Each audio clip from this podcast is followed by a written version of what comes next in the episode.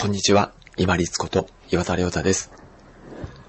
不安を減らすために、一番最悪なことを考えてみましょう。皆さんが考えうる一番最悪なことって何ですか？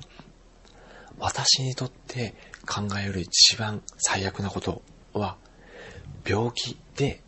のたれ死ぬことです。けれども、この病気というのも人間も体は生ものですから当然腐っていきますし毎日動いているんですから傷ついてそしてそこから侵されていく汚れに侵されていくことも当然あります。そしてのたれ死ぬ。のたれ死んだとしても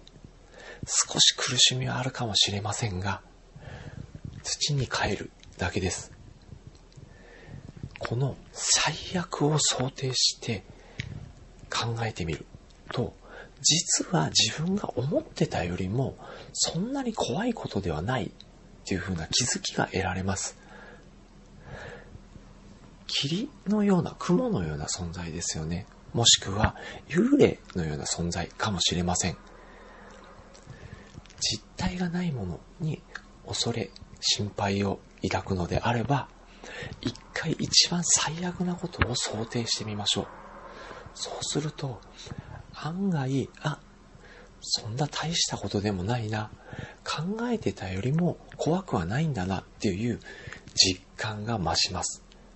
これは前回お話をしたできることを積み重ねている実感と同じです。このそんなに怖くもないんだなという気づき、実感が落ち着き、受け入れ、開き直りにつながりますので、例えば試しといった思い切った行動を起こす勇気にもなります。一歩一歩毎日生活をしていくのは本当に大変ですよね。けれども不安というマイナスから一歩踏み出すよりは不安を一回一番最悪なことを想定してみて受け入れる自信を得たその後はもうあとはやるしかない。できることをやろうという前向きな一歩につながります。不安